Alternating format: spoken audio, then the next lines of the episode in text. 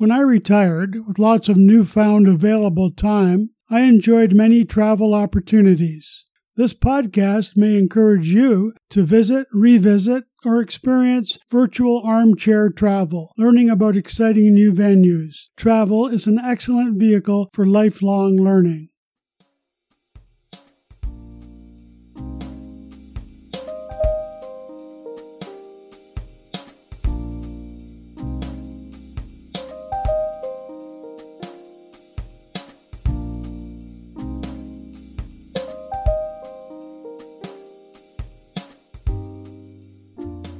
Welcome to the What Travel Writers Say podcast. I'm Mike Keenan, your host, and today we will explore America's version of Downton Abbey, the lavish Biltmore estate in Asheville, North Carolina.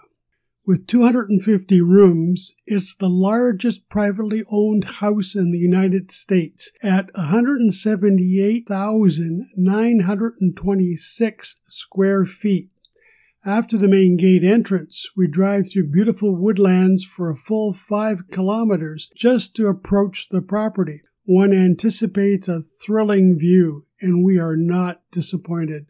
George Washington Vanderbilt II, who was born in 1862 and died in 1914, was an art collector and member of the prominent Vanderbilt family which had amassed a huge fortune through steamboats, railroads, and various business enterprises. George was inspired by the mountain scenery and mild weather in 1888 on his first visit to western North Carolina.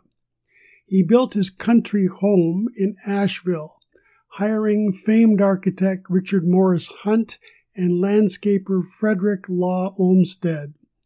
Olmsted is considered to be the father of American landscape architecture. He was famous for co designing many well known urban parks with his senior partner Calvert Vaux, including Central Park in New York City, the Golden Gate Park in San Francisco, and Elm Park in Worcester, Massachusetts, considered by many to be the first municipal park in America.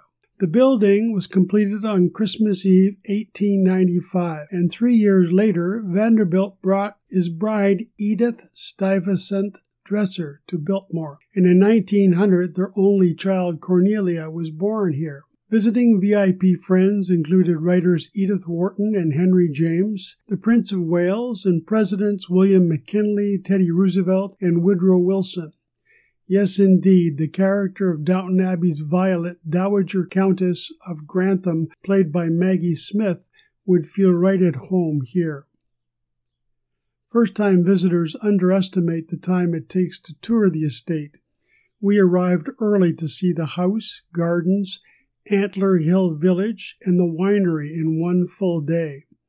The latter are located five miles from the house we needed six busy hours to visit the major attractions and also have lunch. Self touring the house just past the spacious entrance hall, inside the winter garden, a glass roof illuminates the center fountain sculpture. I slip inside the billiard room with its custom 1895 oak tables. The nearby banquet hall features a seven story high ceiling and Flemish tapestries from the mid 1500s. I stare in awe at the organ loft housing the massive 1916 Skinner pipe organ. A docent explains that the largest dinner here seated 38 people, but the family usually enjoyed a 7 to 11 course meal at a smaller table near the triple fireplaces. There are 65 fireplaces in total. The setting included fine linens, family silver and china, and five crystal wine glasses per person. They took their dining seriously. The music room displays rare porcelain and candlesticks from 1730s made for Empress Maria Theresa Amalia of the Austrian Habsburgs. Vanderbilt roamed Europe to outfit his castle. The Tapestry Gallery, 90 foot long, is where guests enjoyed afternoon tea and music.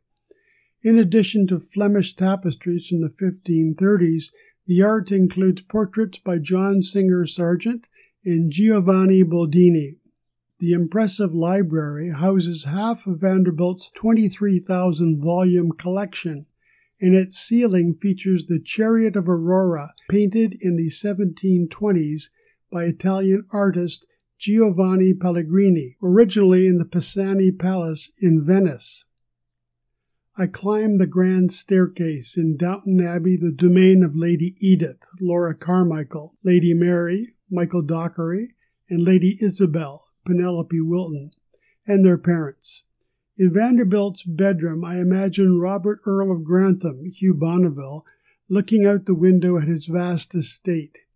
Here his valet assisted him with his myriad outfits, changed up to six times per day, for horseback riding, tea, formal dinner, and such. One had to look one's best.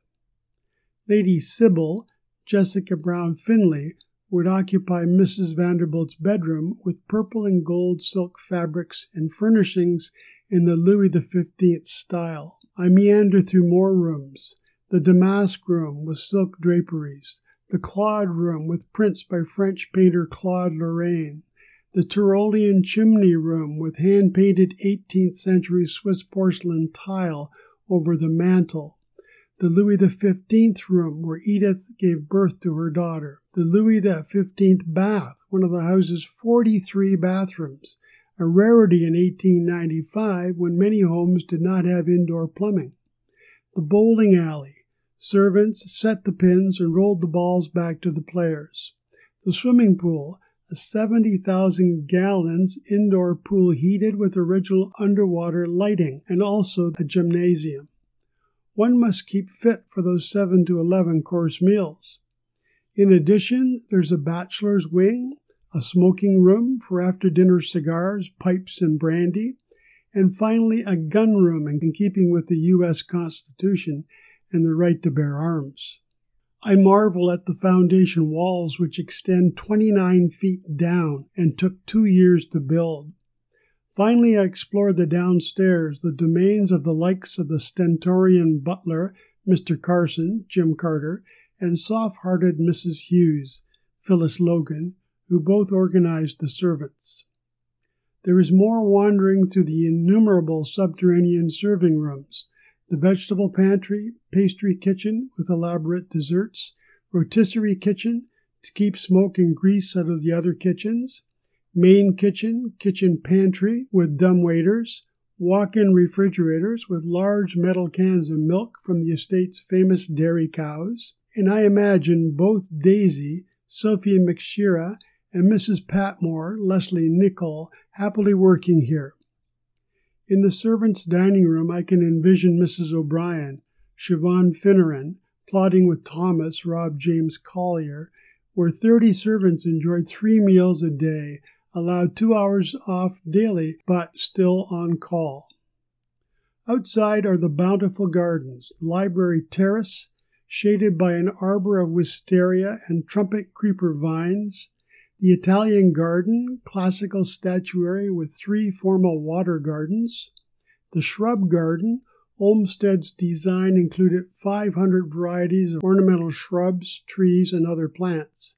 The spring garden, walled garden, a four acre formal garden, rose garden with 50 varieties, azalea garden, and conservatory, glass roofed with exotic orchids, ferns, and palms, and a bass pond with a rustic boathouse.